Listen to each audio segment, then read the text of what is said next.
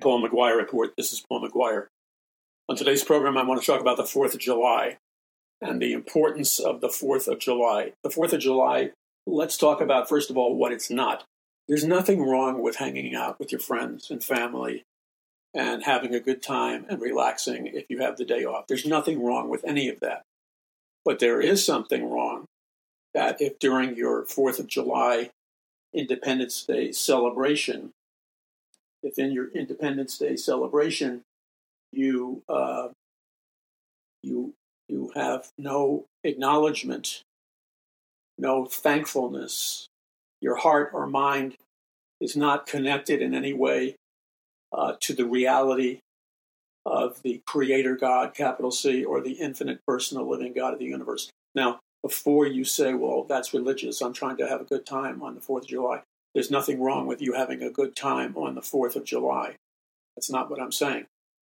But there is something very dangerous and conspicuously absent if your 4th of July celebration doesn't have any room in it at all. It's devoid completely of any acknowledgement that the freedoms you have to have your hot dogs or beer or whatever you, you know, consume and the fireworks or whatever. If all you're doing, which is what most of my neighbors are doing here in Southern California on the 4th of July, if all they do, for the most part, the overwhelmingly most part, they, you know, gather together at different locations sanctioned by the fire department and they shoot off fireworks in commemoration of the 4th of July, Independence Day.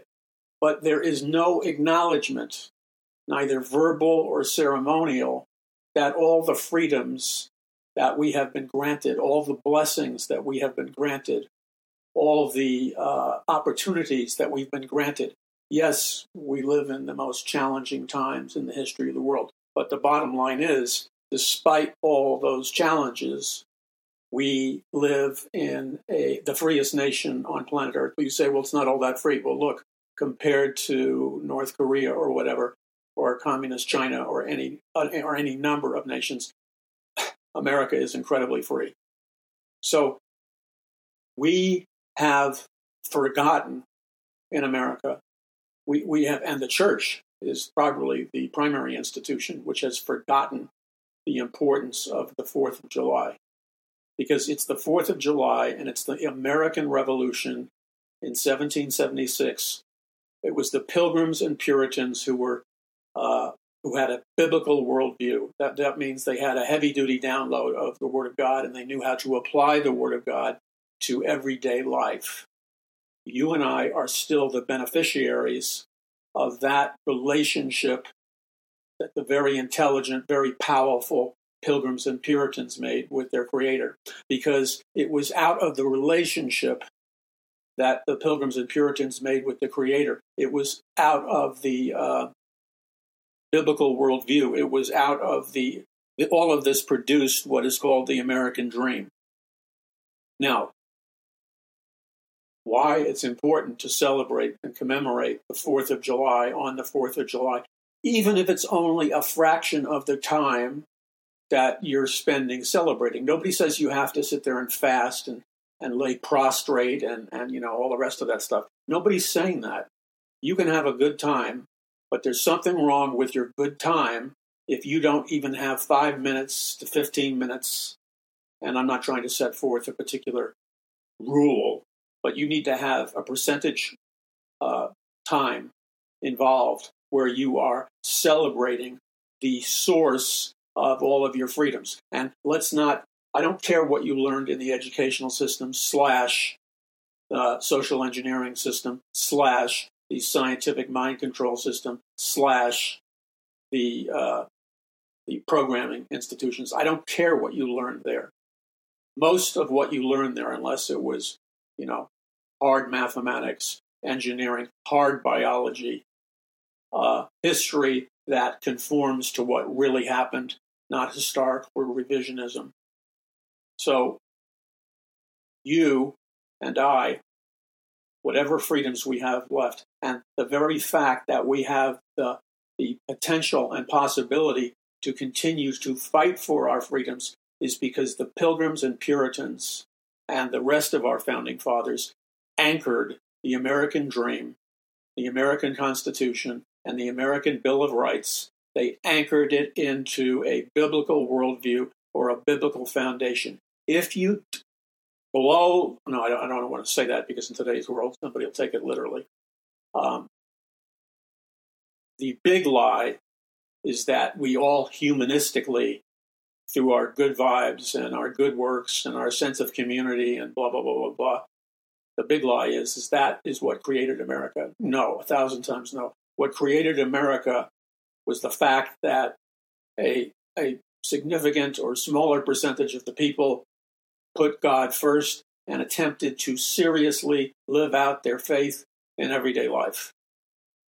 And so on the 4th of July, it is incumbent upon us to spend a certain amount of time, a, a fraction of the time, at the very least, a toast to God for crying out loud. And what would be so bad? Nothing would be bad about spending a few minutes thanking God for our freedoms and remembering our freedoms. It doesn't have to turn into an historical society meeting. But you see, we cannot afford to disconnect from our historical reality anymore. Why? Because we are we have entered an entirely new paradigm. We have entered an entirely new era. And let me spell out to you what this new paradigm and this new era represents for America and the world. First of all, America is the last of the last of the free nations on planet Earth. You say you hate America. America's racist. America is capitalist. America's this. America's that. There may be truths in your critique. That's not the issue. The issue is when you contrast and you compare America with all the other nations on planet Earth, America is light years ahead of the other nations in terms of providing a quality standard of living for the middle class and the working class, in terms of providing set freedoms like freedom of speech, freedom of the press, freedom of religion, uh, the right to bear arms, and all the other freedoms that were granted to us by our founding fathers.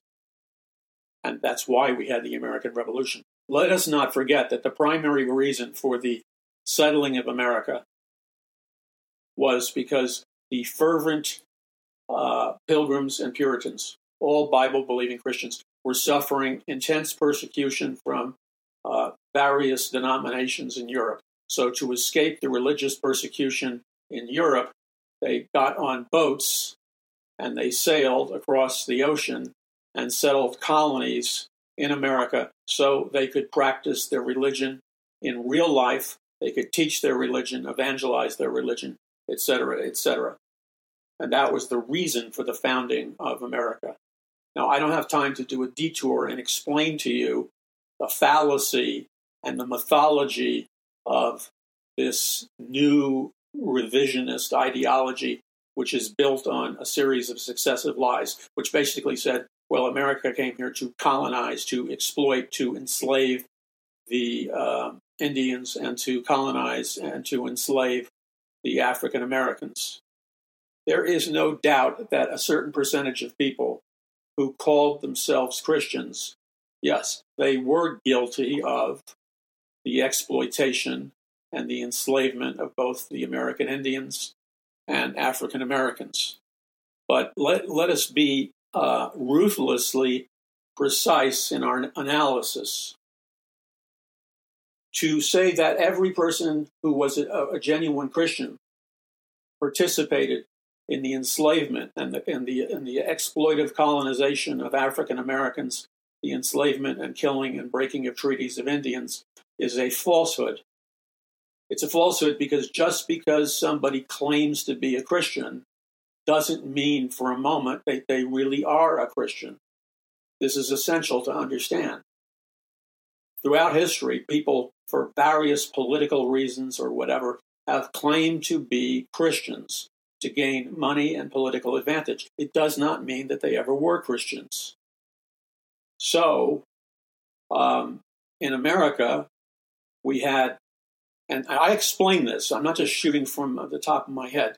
I document thoroughly what I am asserting in my books, which you need to read. If you're going to be intelligent and debate and discuss things, then you got to know what you're talking about. So, in my book, The Greatest Battle for the Hearts and Minds of Mankind in the History of the World, I go into this whole historical dynamic. And just in a nutshell, but I explain it far deeper than that. America was birthed out of an eclectic mixture of different and actually opposing and contradictory philosophies and ideologies and theologies. On one hand, we had the biblical, biblical worldview, pilgrims and Puritans who attempted to live their lives and adhere to the Bible. Okay? They were the, the, the probably the most powerful force. But infil- listen carefully, this is critical to understand the difference.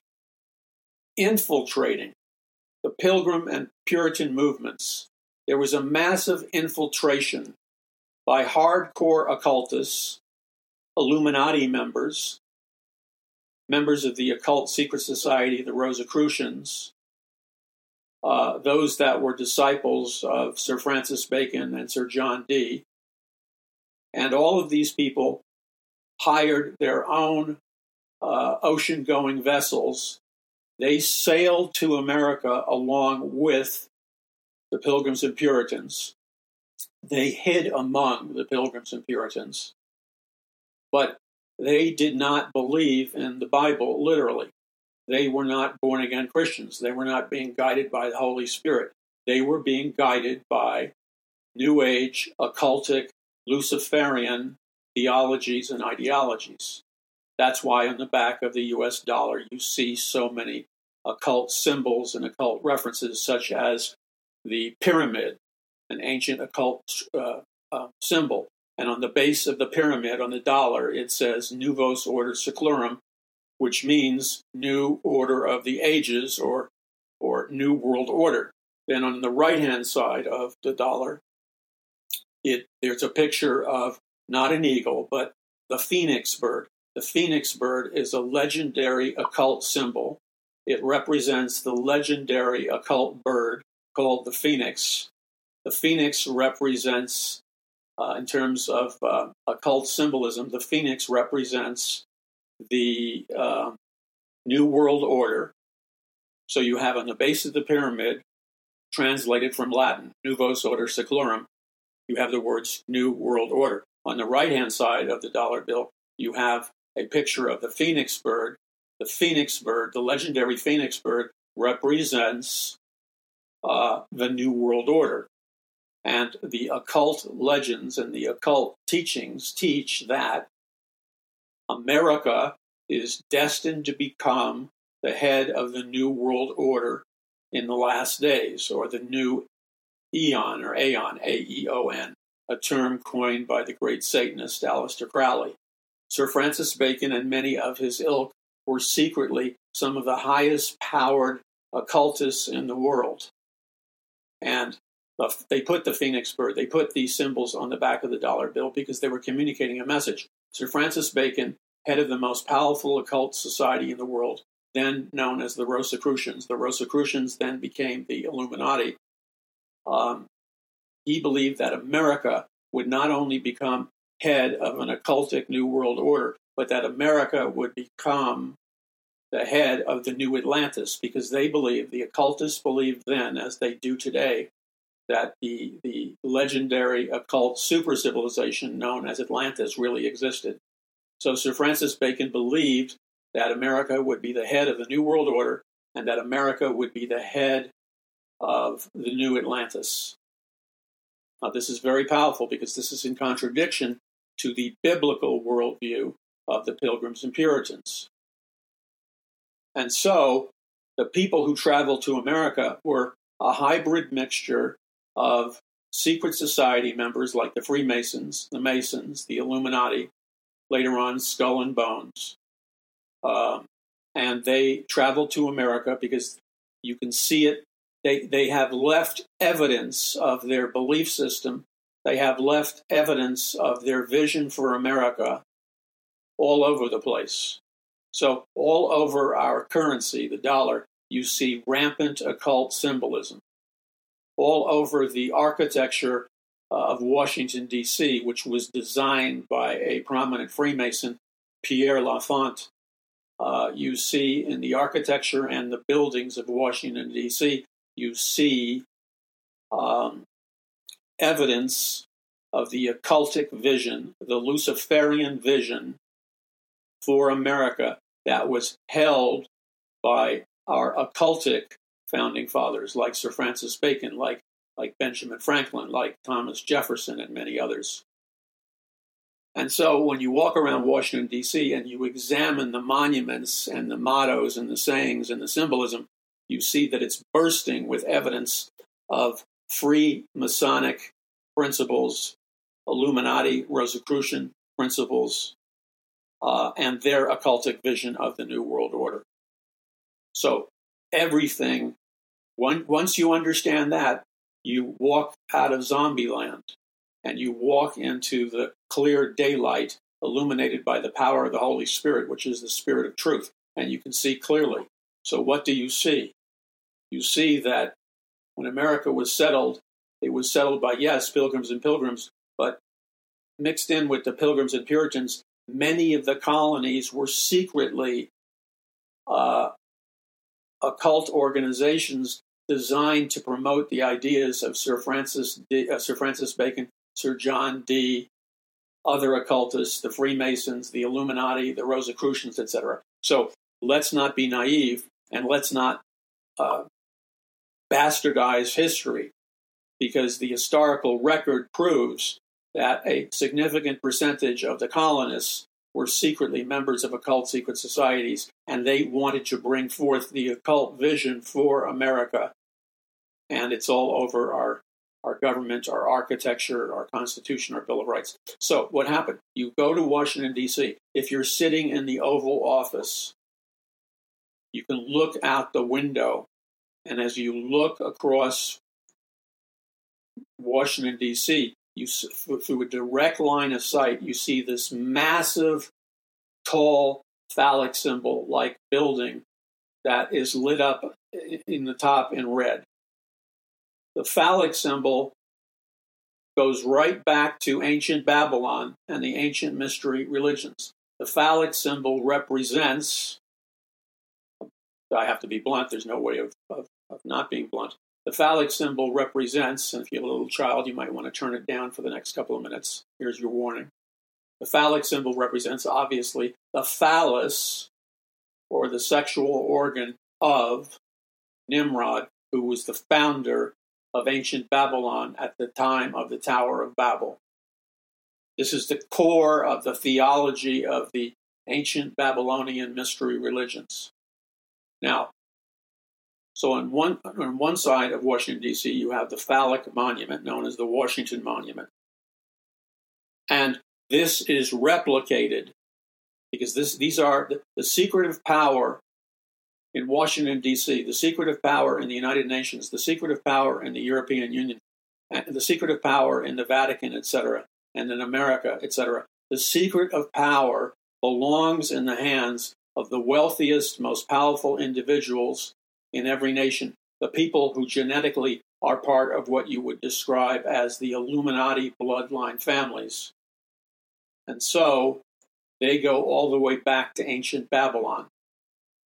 Now, um, so you have the phallic symbol, Washington Monument, and then on the other end of Washington, D.C., you have the, the womb like structure, womb like structure of Nimrod's wife, Semiramis, and this womb-like structure is known as the Capitol dome. Now, now any basic understanding of human re- reproduction involves this fact. The phallic symbol, which represents the phallus of Nimrod, obviously has to become one with the womb in order to produce or to conceive a child. So this is the heart of the Mystery Babylon religions. We have the phallic symbol Washington Monument that, in a mystical, alchemical, magic way, is able to impregnate the womb like structure representing the womb of Semiramis, also known, Semiramis is the goddess wife of Nimrod, also known as the Washington Monument.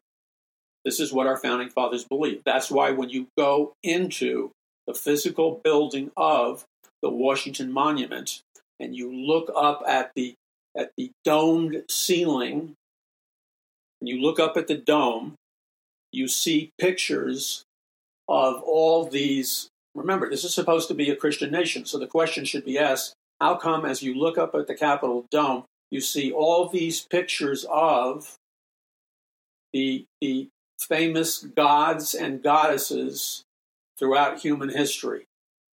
You know, like Neptune and Apollo, and on and on and on, and Isis. And, and then, as you're looking up at the dome and you see all these gods and goddesses, you see George Washington his likeness is painted up there with all the other gods and goddesses. And the statement, the theological statement that is being proposed very strongly is that, Was- that George Washington, a prominent Freemason, because in the picture of him in the dome, he's wearing a full Masonic ceremonial apron.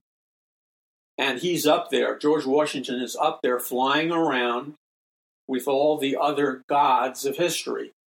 So, what is that telling you? It tells you that for a globalist elite that believe in uh, uh, man and women becoming gods or god kings, which is what transhumanism believes, and that they believe that it can be done by technology. They, the, the globalist or Luciferian elite, the Freemasons, they consider all these elevated beings like George Washington they deify them because they consider them to be God men. Now, that is not, that is the opposite of what the Bible teaches. So here you see the beginning openly and visibly of a massive fracture in the soundness of the theology of our founding fathers. The, the, the, real truth is regarding the theology and philosophy of the founding fathers is that it was a hybrid mixture of occultism Freemasonry, uh, Illuminati teachings, Rosicrucian teachings, Masonic teachings, as well as biblical Old Testament and New Testament teachings. But this idea, this idea that man can become God, as evidenced by the fact that George Washington is portrayed as a god and is floating around uh, in the Washington Monument, and then there's the deification of many of our other political leaders, and they are, are statues are made of them, etc., that portray them as gods. Or more appropriately, uh, a term that I've coined, they are portrayed as god kings, which comes from a term that I've coined called the Pharaoh God King system. And you cannot understand what's happening in America and what's happening in the world unless you understand the Pharaoh God King system. Pharaoh God King system is a consolidation of the occult teachings, such as the Great Plan, capital P, the Great Plan promoted by Madame Blavatsky and Alice Bailey, who, who created the occult theology for the United Nations. And in this plan, man, through sexual activity, man through rituals, man through changing his DNA and passing it on from generation to generation, and man and woman who commingled and and mated with the fallen angels as talked about in the Bible. According to the Illuminati and the Freemasons and others, they when they when mankind mixes their DNA with the fallen angels which is what is warned about in the Old Testament, then man's DNA is becomes hybrid. Man is no longer merely a human being or a man. Man is uh, a god, a god to be worshipped, and in their belief system, man, through various science, technological, occult, and psychic teachings, man is evolving into godhood. Now, this is the this is Freemasonry, but let us remember that the guiding forces, the master plan behind everything that is driving the human race right now. See, if you don't understand what I'm about to tell you, you don't understand anything. And that's why I strongly encourage you to get my books like Power from On High, The Greatest Battle for the Hearts and Minds of Mankind in the History of the World, A Prophecy of the Future of America, Volume 1 and 2, Conquering the Matrix, The Day the Dollar Died, and all the other books. Get them, they build upon one another incrementally. But you have to remember that the super scientists, the super atheistic geniuses that laid down the master plan for what Aldous Huxley called the Brave New World, controlled by a scientific elite and um, the technocratic elite uh, uh, invented by Brzezinski, the co founder of the um, Trilateral Commission, started by Rockefeller. All of these men believed that they could create utopia or paradise on earth through science, technology, scientific mind control, psychedelic drugs, genetic engineering, and other factors. So the great secret and the great lie are promoted simultaneously. The great secret is that the vast majority of the geniuses, scientific, philosophical, technological, uh, people like Bertrand Russell, who wrote Why I Am Not a Christian, a member of the militant Fabian Socialist Society, uh, uh, the author of Brave New World, and his brother, I mean, Aldous Huxley, the author of Brave New World, and then his brother, Julian Huxley, the father of transhumanism and the head of UNESCO for the United Nations, the founders of the United Nations. All of these men, like Sir Francis Bacon, Sir John Dee, all of these men pretended to be militant secular humanists. They pretended to believe totally in evolution, Darwin's theory of evolution. They were militantly not Christians. But now here's the big secret their public persona was one of being atheists, humanists, transhumanists, you know, pure believers in scientific empirical evidence. That was their public persona. But privately, privately they were deep adherents, deep disciples of Freemasonry, of the Illuminati, of the Rosicrucians, of what's called scientism and the supernatural and the cult of Dionysus and all kinds of occult hybrid religions. That's who they really were. They were super occult, mystical Luciferians. They, they were not Christians. And so they conceived and developed a new world order that was designed like an alarm clock is designed to go off at the time you set it. The, the, the, the scientific geniuses like, like sci fi author uh, H.G. Wells, The Invisible Man, War of the Worlds stuff.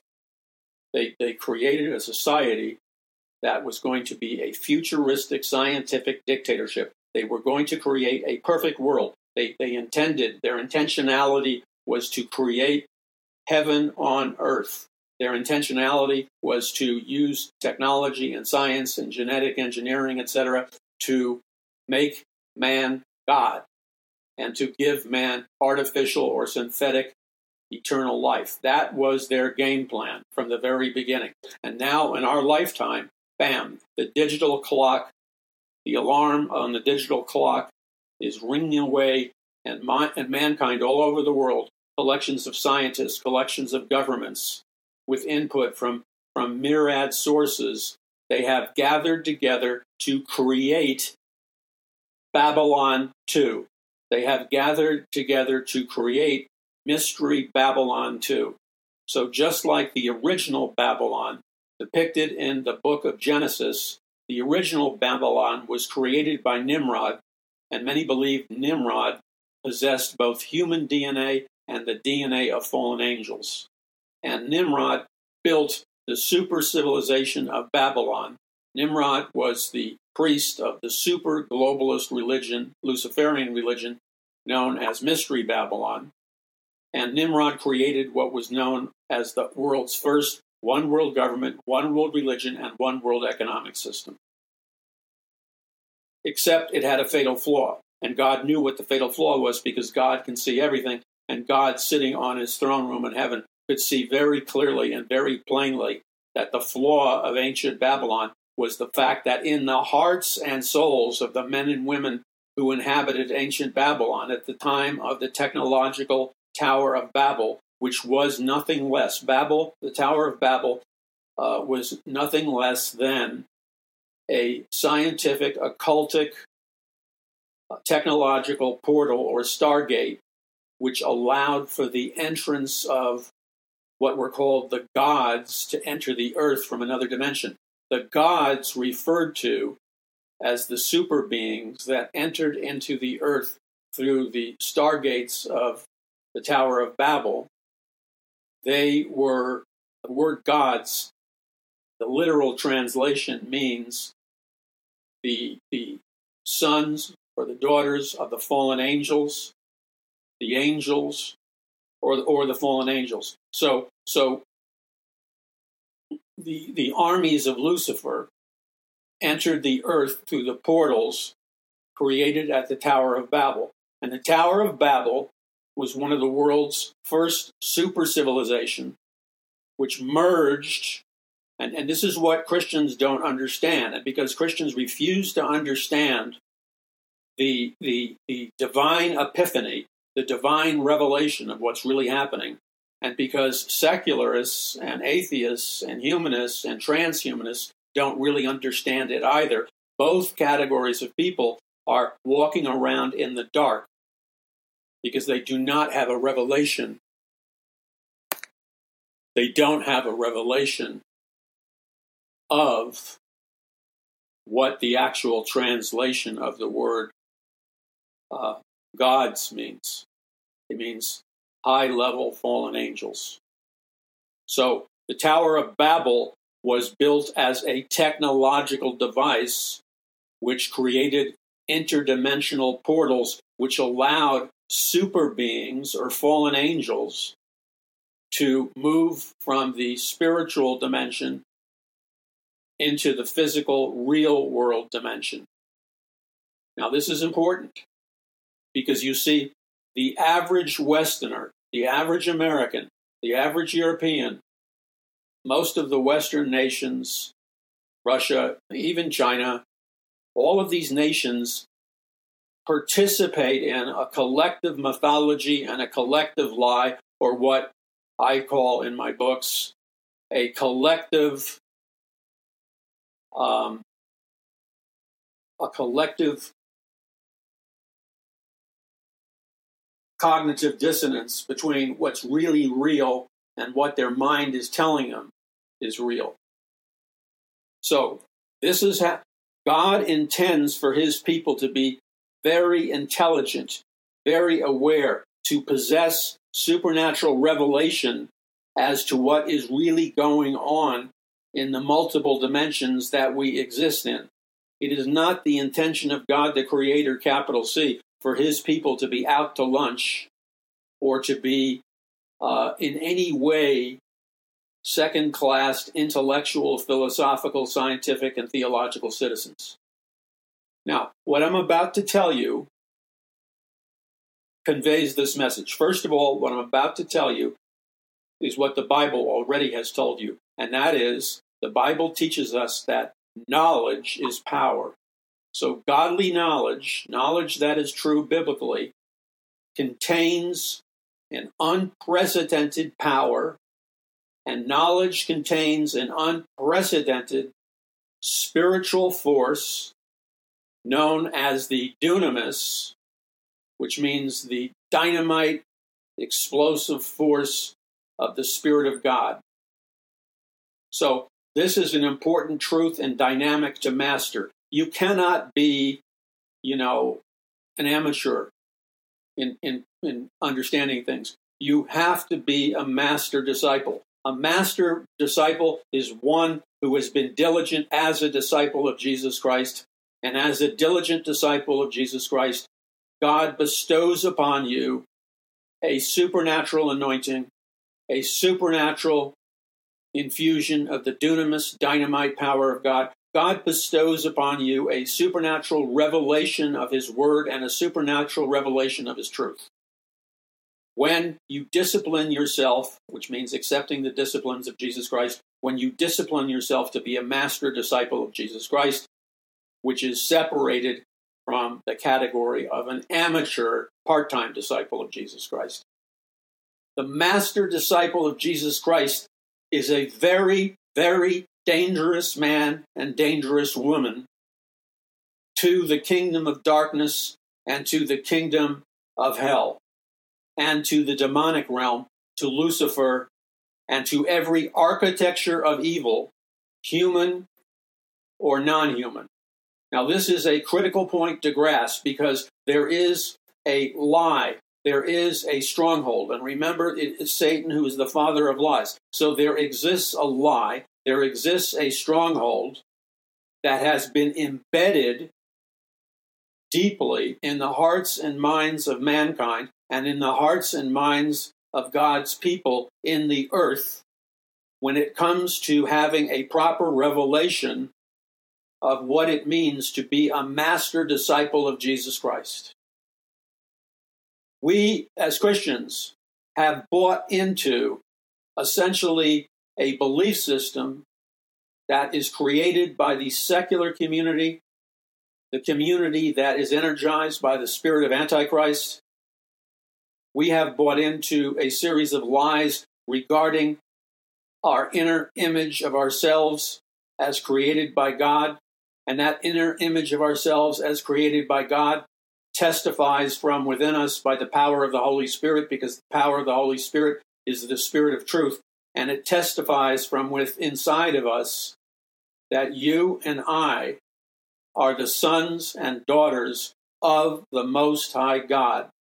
That is not a religious platitude. That is not something to be put on a greeting card. That is a fundamental truth about our DNA it's a fundamental truth about our proper genetic origins, and it's a fundamental truth about the true identity of who you and I really are as we exist in space and time, as we exist on this planet. You and I are nothing less than the sons and daughters of the eternal God. Amen. Now, this is imperative to have a revelation of this truth. So when we have a proper revelation of this truth, we understand that the power that God has to give us is a twofold power. And anytime Christians or the church or, or those attempting to promote Christianity fail to recognize the proper duality, not the counterfeit duality, which would be the, the New Age, but the proper duality, the twofold nature of our reality, not counting the multiple dimensions. Anytime we miss the target, that means we have sinned before God. That word sin before God comes from the word metanoia. Metanoia means literally to miss the mark, to miss the bullseye, to miss the target. The translation comes from, when, when you're talking about metanoia, it's as if you were throwing a dart at a dartboard or you were firing an uh, arrow at a, a you know target.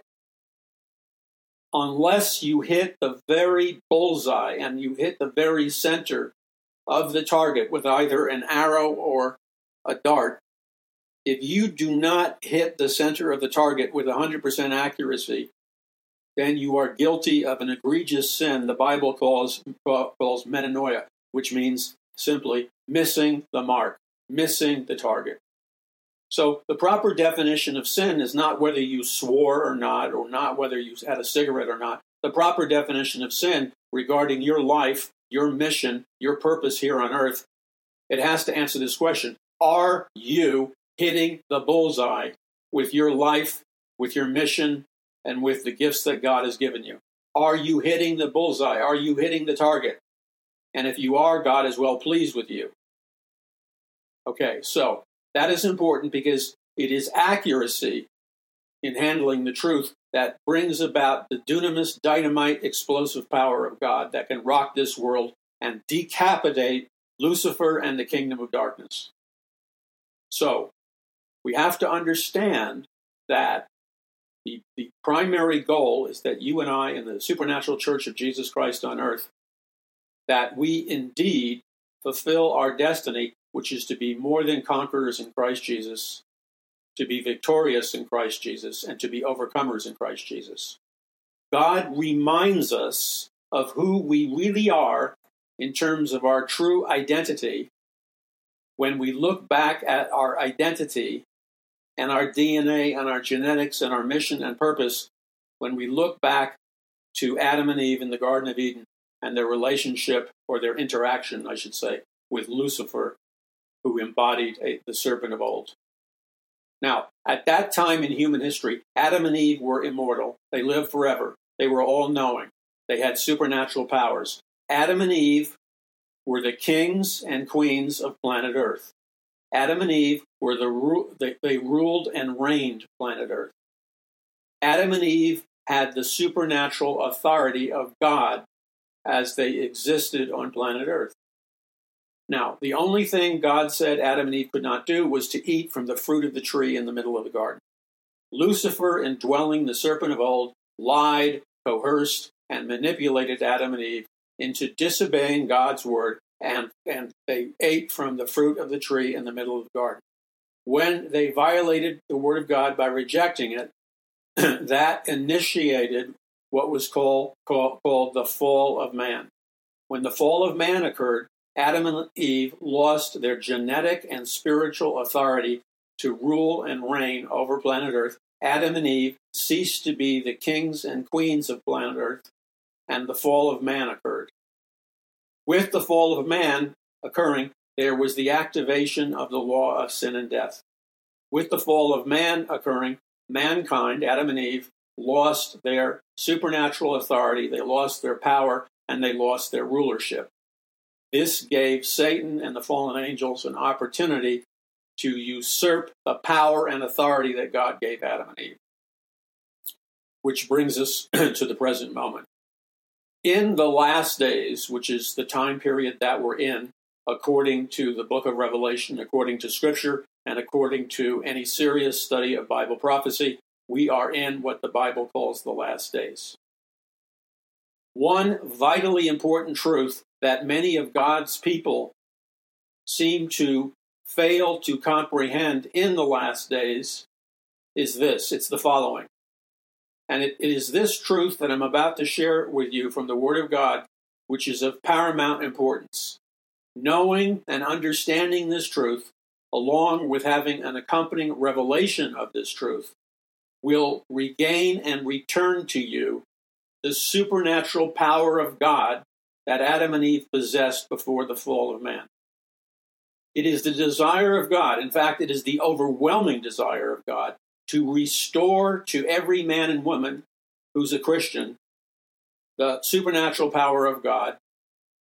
And Christ told us about this when he told his disciples just before he ascended into heaven that they needed to go to Jerusalem and that they needed to tarry in Jerusalem until the Father sent them power from on high, or until the Fathers clothed them with power from on high.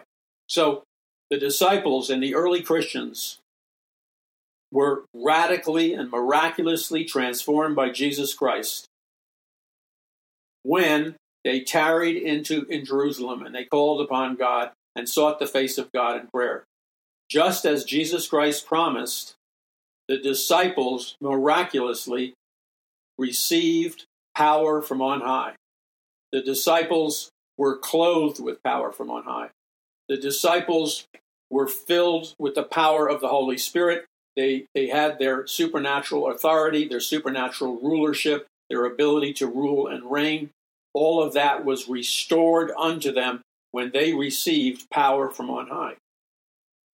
Without power from on high, which means the dunamis, the dynamite explosive force or the dynamite explosive power of God, without that supernatural infusion of the divine power of God into your inner man or inner woman, you are a mere puppet that is disconnected from your master's strings. You, you are just floating around in this reality and, and you have manifested a counterfeit identity in which you are just going from place to place but you are incapable of fulfilling God's most important orders and commands. Because God commanded you, God commanded me, as supernatural members of the body of Christ, he commanded us to receive power from on high, the dunamis dynamite power of God. He commanded us to be clothed with power from on high. And at that moment, we receive a restoration of our supernatural authority and power in Jesus Christ. Now, that is of critical importance because right now, planet Earth is a battle zone. Planet Earth is a war zone. And the spiritual battle and the natural battle is raging all around us. And the disciples and the followers of Lucifer, or Satan, have networked together. 1% of them have stolen the entire wealth of the middle class and the working class on earth. They have stolen the wealth of the middle class and the working class. They have hidden and seized the wealth of the masses. So just 1% of the population of planet Earth, the globalist elite or the Luciferian elite, they have stolen 99% of the wealth and the power of planet of the people of planet Earth. They flat out stolen it. This is an abomination to God. It was never intended to happen by God. The only reason that the globalist elite or the Luciferian elite were able to steal 99% of the wealth and the riches and the power of the entire human race and use it for evil purposes was because there was a point in time when God's people fell asleep spiritually. God's people ignored and neglected to receive power on high by faith. God's people uh, refused to receive the knowledge of God, which grants supernatural power from on high. And so, as a consequence uh, of this Luciferian deception, we are in a time period where just 1% of the population, the 1% that controls all the wealth, the 1% of the richest families on planet Earth, they control and hoard all of the wealth on the earth. And they're using it on behalf of Lucifer's agenda in the last days, and they're moving full speed ahead. And this is their agenda, and I want to summarize it. And you need to understand that their agenda is very simple to understand. They are in the process of rebuilding Mystery Babylon, ancient Babylon at the time of the Tower of Babel. They are in the process of creating a new world order that consists of a one world government, a one world religion, and a one world economic system. They have rebranded and renamed their New World Order the Great Reset. And the Great Reset, like the New World Order, its primary intention is to advance the goals of Lucifer, the fallen angels, and the demons, and all the people that follow the fallen angels and demons, to take over planet Earth and take over all the power centers of planet Earth. But that's not enough for Lucifer. Lucifer's end game is to finance the technology, to finance the science, to create through science, technology, transhumanism, genetic engineering, the creation of technological multiverses, the creation of alternative realities or virtual realities. Their goal, the goal of Lucifer and all the men and women who follow him, the goal of Lucifer and uh, the fallen angels and the demons, they are moving synergistic, synergistically. They are moving in counterfeit unity to take over planet Earth. And in the process of taking over planet Earth, it is the goal of Lucifer to initiate a coup d'etat that will overthrow the rule of the biblical God and overthrow the rule of the King of Kings and Lord of Lords. And then Lucifer wants to seize the throne room of God Lucifer is planning to sit in the throne of God in the rebuilt temple of Jerusalem, and Lucifer is intending to rule and reign planet Earth, and he is intending to have every man or woman on planet Earth worship Lucifer as God. And he is planning to have the entire population of planet Earth to reject God as God, to reject God as the Savior, and instead Lucifer intends to be man's new savior. In addition to that, Lucifer, through the perversion of technology and science and genetics and knowledge, Lucifer fully intends to counterfeit the resurrection of Jesus Christ. Lucifer fully intends to um, create a transhumanist revolution that will allow man and allow Lucifer and the fallen angels to all become a counterfeit God with a counterfeit kingdom of heaven, with a counterfeit New Jerusalem, a new heaven and a new earth, an entire counterfeit Luciferian world in which man will become an artificial God through synthetic DNA, through virtual DNA, and through man's science and technology. This is what is going down now. Now, God is opposed to all of this because all of this represents a counterfeit revolution. All of this represents a counterfeit Luciferian revolution. And it is a mass attempt by Lucifer and the fallen angels to conquer planet Earth, to make mankind his slaves, and to make mankind artificial gods that will possess a technological, cybernetic, artificial immortality. That's the game plan, and we are right smack dab in the middle of it. But God has the upper hand, and God has transferred the upper hand to you and I if we will use the upper hand that God has given us. God has given us both the knowledge and God has given us the power to flip the direction of the battle.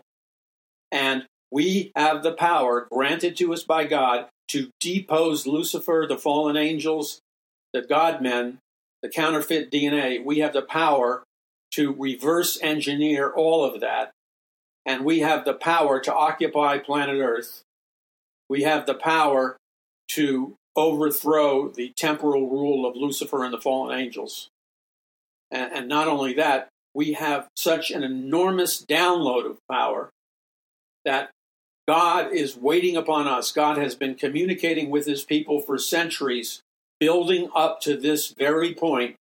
God has been preparing his people for the final invasion of planet Earth. God has been preparing his people for the greatest outpouring of the Holy Spirit in the history of mankind. God has been preparing his people for a biblical third great awakening, for a biblical revival, and God has preparing his people for a last days biblical soul harvest in which billions of people will be radically saved and be swept into the kingdom of God and they will become born again because God is about ready to bless our evangelistic efforts on a level never seen before. And I ask you to join with me, Paradise Mountain Church and Paul McGuire Ministries. I ask you to join with me in this charge to win souls at an unprecedented level and in this charge to take back the land that Satan stole from God's people. This is a winnable war when we use the supernatural power of God and the supernatural knowledge of God. I encourage you to go to paulmcguire.us, that's paulmcguire.us, and um, get the books. They're at a discount. Ask the Lord how you can help us with your financial contributions. Help us by signing up to our e-blast list and, and other social media, and stand with us in this all important battle that will determine the results of space and time. That's the, the battle is nothing less than that.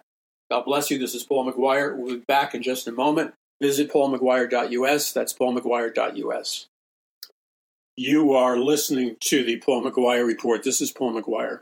Okay, let's finish this off with like a super focus into the moment. And here's where we stand. At the present moment, despite the fact that there have been many, and, and let me emphasize, many positive spiritual signs in America. I'm not talking about the rest of the world right now. The, the COVID pandemic, the technology of the vax, and by the way, the reason I use the word technology is because when you study what many medical researchers and doctors have said in terms of what they allege to be in uh, that that medical uh, invention, it, it, it appears or it is alleged that a great deal of it is what they call nanotechnology. Nanotechnology is microscopic computer technology. So I don't care whether you like it or not, you need to know the facts versus the falsehood. The facts are that there are components in, in what lots of people took across the world that allegedly are not very good for your health, not very good for your immune system, and that they contain scientific, technological technologies, not just medical technologies. So you have substances, for example, and I don't, I don't, want to spend a lot of time on this because the medical researchers and the doctors, if you bother to check out credible alternative media, you will see the list of allegations. But you take things like graphene oxide, a substance which turns the body into a kind of uh, electromagnetic frequency transmitter, and yet at the same time simultaneously turns the body into uh, an electromagnetic frequency broadcaster. So, to be to, to put it bluntly, the people who put that in their bloodstream may not be aware of it, but they have become, to whatever degree, allegedly, both broadcasters and receivers of electromagnetic frequencies. Now, why would that be the case? See, this is where you have to have knowledge. Knowledge is power. If you insist upon being an idiot, I'm not trying to be unkind, I'm not trying to be condescending, I'm just telling you the truth, and I'm passionate about the truth. If you insist upon being an idiot, you are going to go into slavery and into captivity. That is the, the biblical model and one of the primary biblical truths from Genesis to Revelation. God says it over and over and over again through various civilizations, various tribes, various kings, various predic- uh, historical predicaments that the children of Israel got into. Whenever the children of God turned away from knowledge, turned away from the truth, and began to get their knowledge from pagan gods, and pagan gods would be when you deify the medical establishment whose very symbol, with the serpent uh, uh, intertwining itself on a, on, on, a pole, that's an ancient occult symbol. I mean, what, what do you need? To, what do you need next to be smacked in the head to, to wake up? Why would they choose an ancient occult symbol of the serpent intertwining its body on a pole to be the symbol of modern medicine?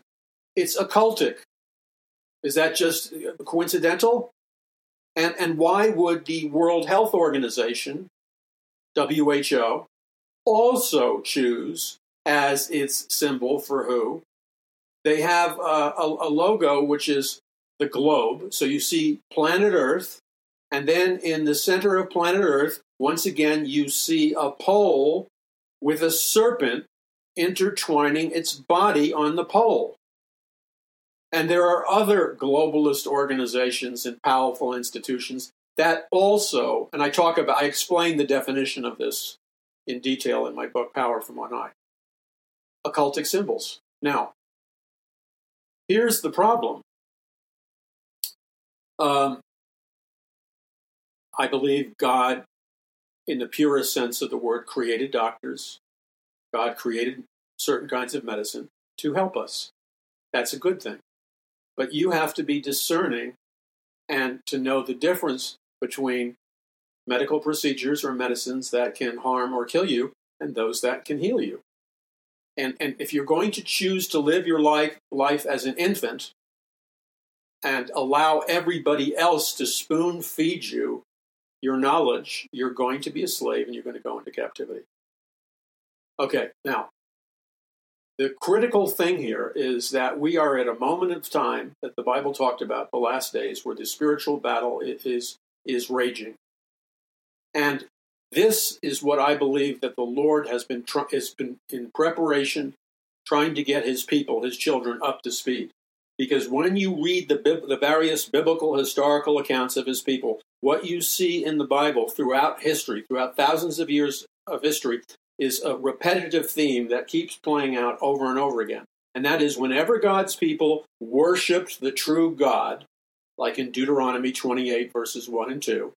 Whenever God's people worshiped the true God, whenever God's people did not worship idols, did not worship pagan gods, and whenever God's people um, chose to hearken diligently unto the voice of the Lord thy God, which means whenever God's people chose to study, read, understand, and obey the Word of God, when, when all of those factors, not worshiping idols, worshiping only the true God, and hearkening diligently unto the voice of the Lord thy God, or obeying his word, knowing his word, and acting on his word, whenever God's people did that, as you can see in Deuteronomy 28, God would pour out his blessings in a phenomenal way upon his people, no matter where they were in planet Earth. And God would not only forgive his people throughout history of their sins if they called upon him, but God would also supernaturally deliver his people from the nations that put his people into captivity. And then God would set his people free from captivity. He would free them from being slaves. And then, if God's people continued to worship God, the biblical God only, and obey the biblical commandments, then the next thing that God would always do throughout history is that God would begin to restore the land, the blessings, and the promises that were stolen from them. God would begin to restore all that the enemy stole from them.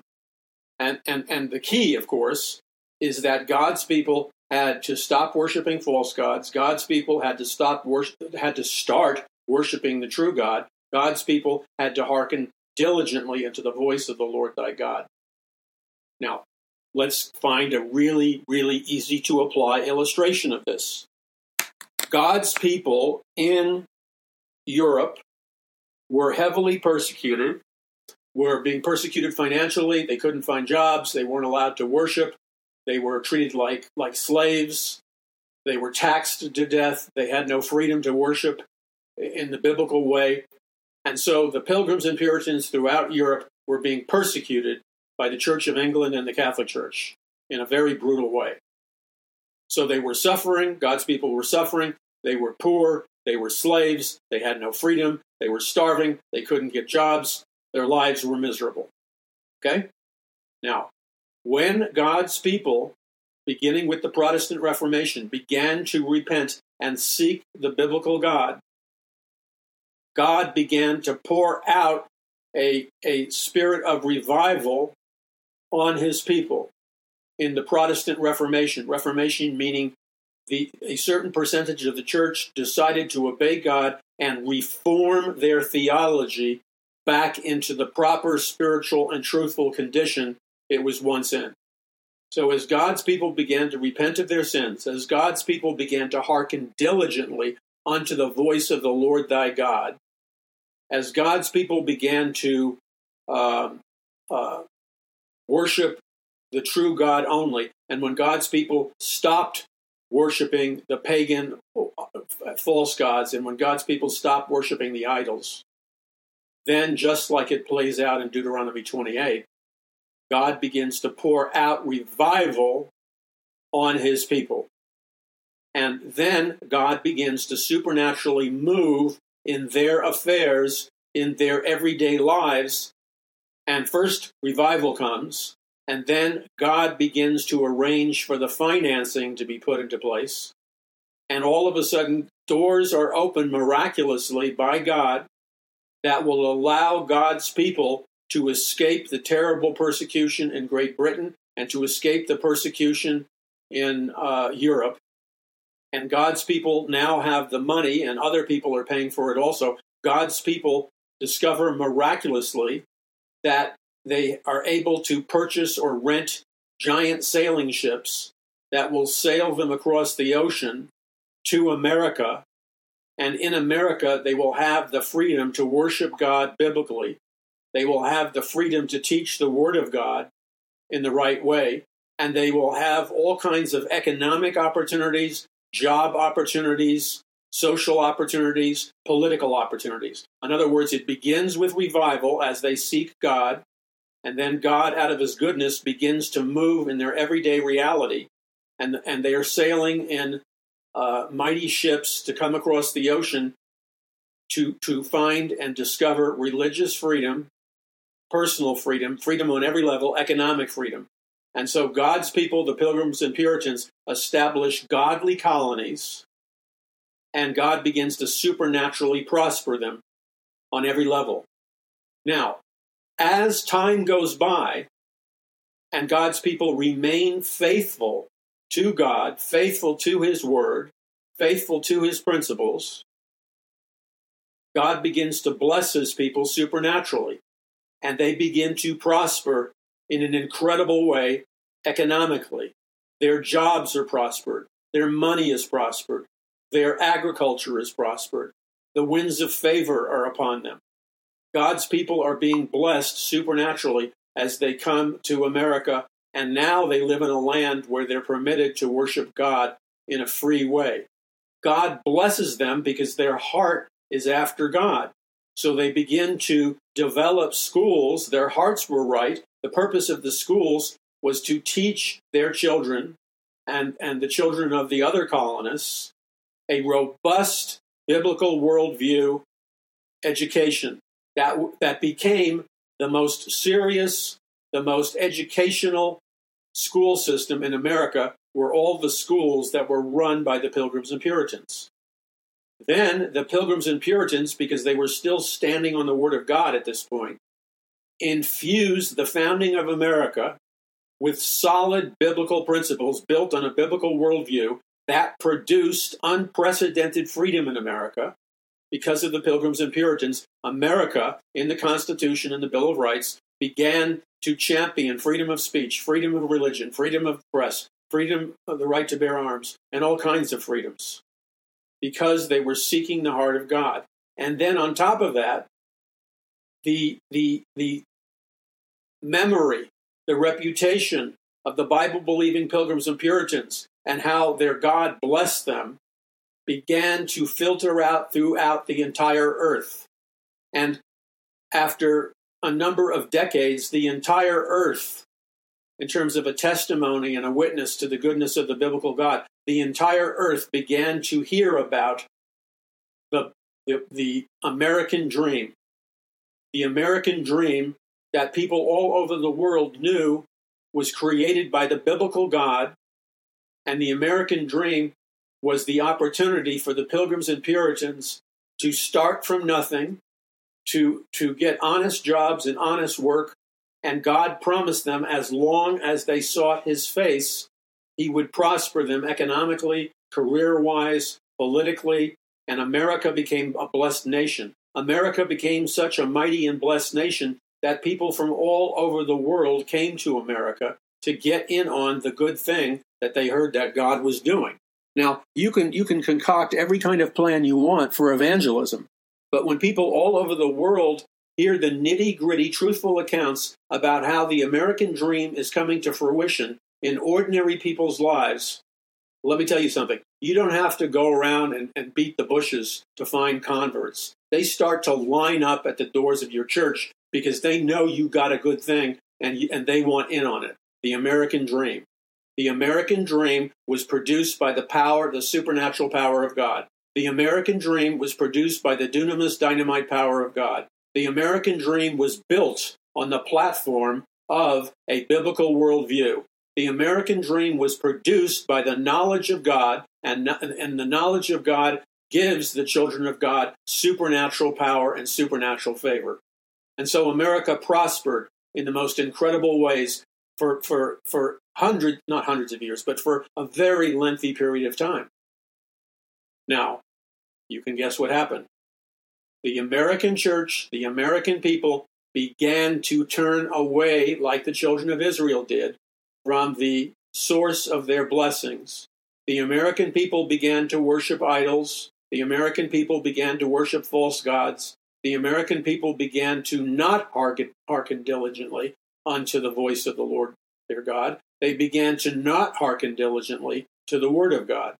So you can trace from the moment God's people, and this was in the 1800s, from the moment God's people began uh, and I would say the pivotal moment that happened was 1913 with the passage of the Federal Reserve Act, which which was a heist by the international occultic banking elite, which conspired to seize the money supply of a once prosperous America. And the reason that happened was that God's people were no longer being vigilant, they were no longer being spiritually awake. They had fallen asleep spiritually, and in their spiritual sleep and slumber, they turned their backs against God. They turned their backs against the responsibilities that God gave them.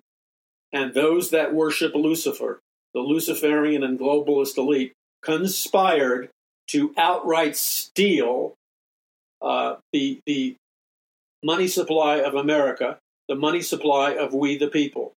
And so the middle class that used to go to church and the working class that used to go to church, in their prosperity up until today, they have drifted away from God. And in the process of drifting away from God, they had their money, their power, their freedom stolen from them. And when you read Deuteronomy 28, the blessings and the curses, you'll see all the blessings that the God's children in America previously enjoyed.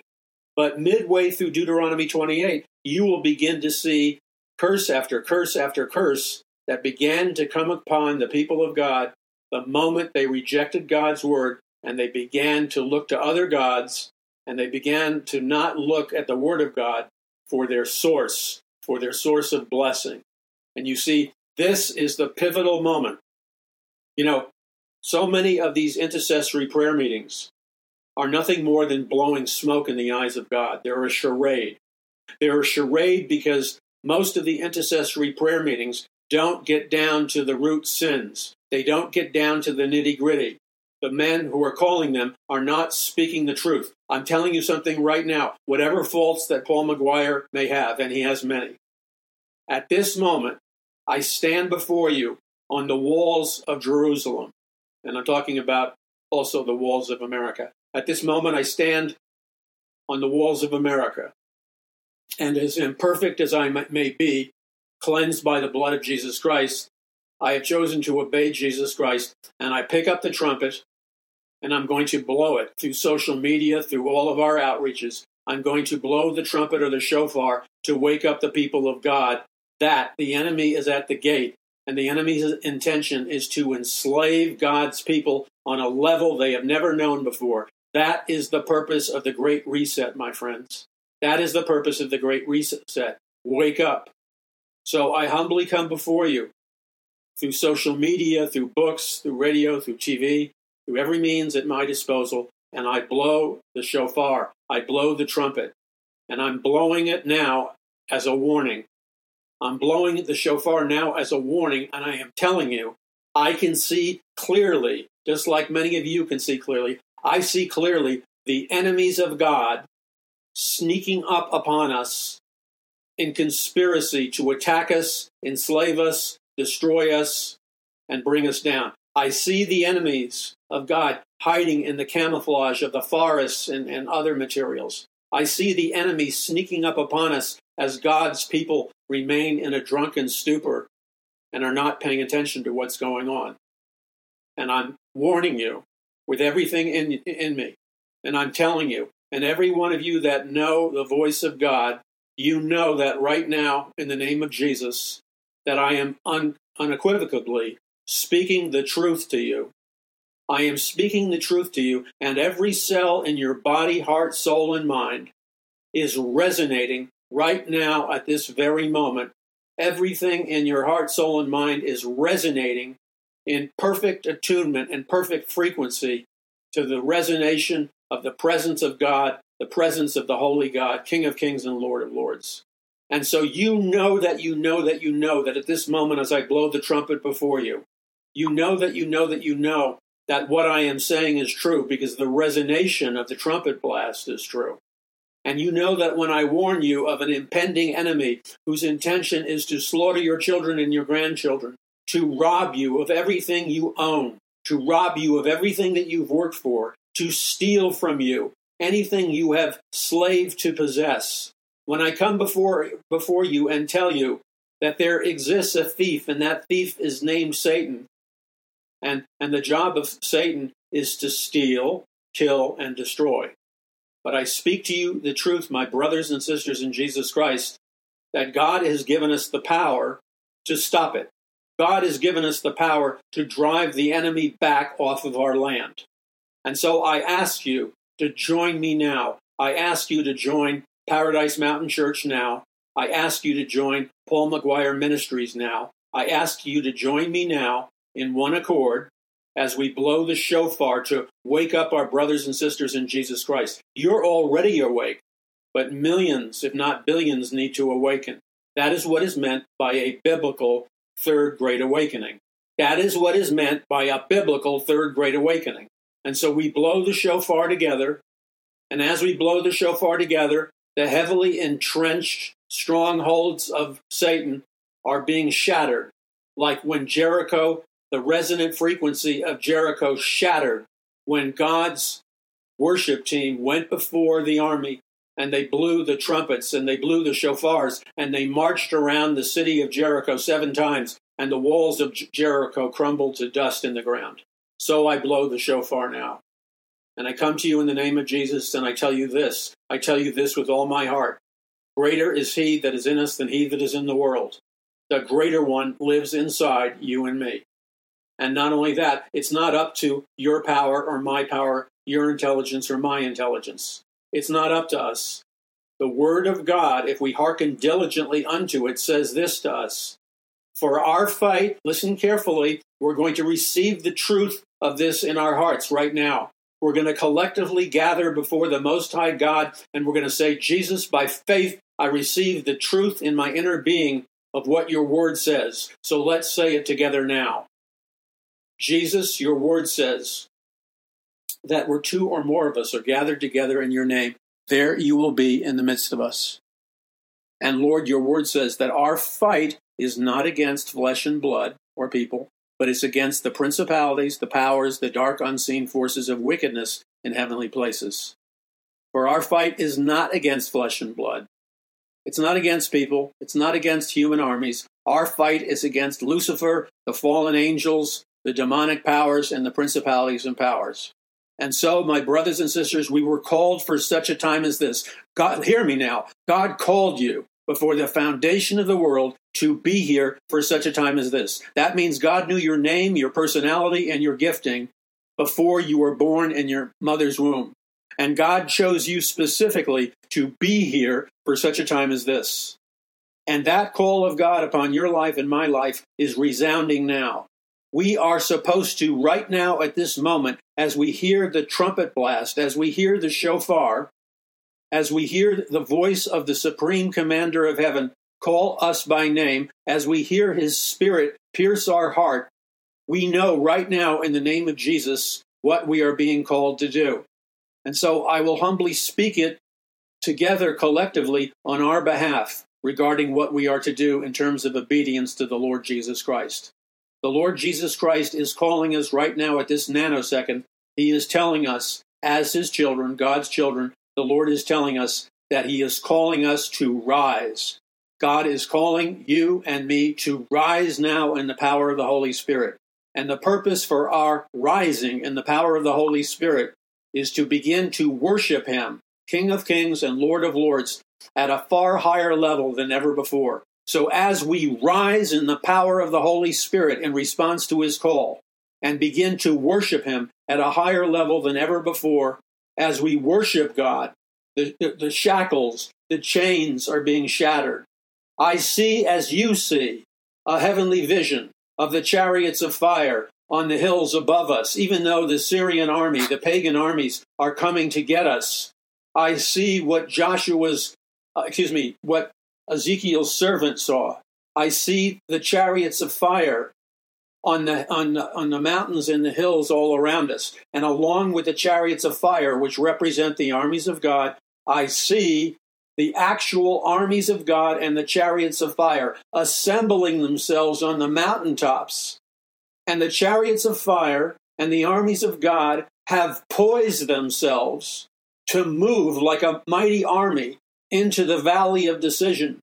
And God is telling us that if we will rise in the power of the Spirit to obey Him and to forsake our disobedience, if we will rise in the power of the Holy Spirit, if we will choose to receive power from on high, the dunamis dynamite power of God, if we will choose to immerse ourselves in the knowledge of God's Word, God will give us power. And as God gives us power, the armies of heaven, the armies of the living God, are pouring in to the military battlefield. And God will give us full spectrum dominance. Did you hear what I said? God will give us, in a law abiding and peaceful manner, full spectrum dominance. God will not give us partial dominance. God said, occupy in, until I come. What does that mean? It doesn't mean occupy 2% of the land. It means occupy the entire land that He has given us. Thus, God has given us full spectrum dominance. We are to dominate in the power of the Lord, the earth, in a loving, servant like manner, just like Adam and Eve exercised dominion over the earth as they ruled and reigned over planet Earth. It is time for the supernatural body of Christ to rise and receive its anointing, to receive its authority, and to receive once again a full restoration of the man and woman of God functioning as kings and queens, as, as servant priests before the kings, the King of Kings and Lord of Lords. Together we shall prevail and, and nothing can turn us back from that victory. God bless you. This is Paul McGuire. Stand with me. Ask God what you can donate and contribute, and then radically obey Him. Ask God how you can pray for us. Ask God how you can sign up for our e blasts and our posts so we can defeat the rigging. Together, together, unified in Christ, there's nothing that we cannot do. God bless you. This is Paul McGuire. Visit paulmcguire.us. That's paulmcguire.us.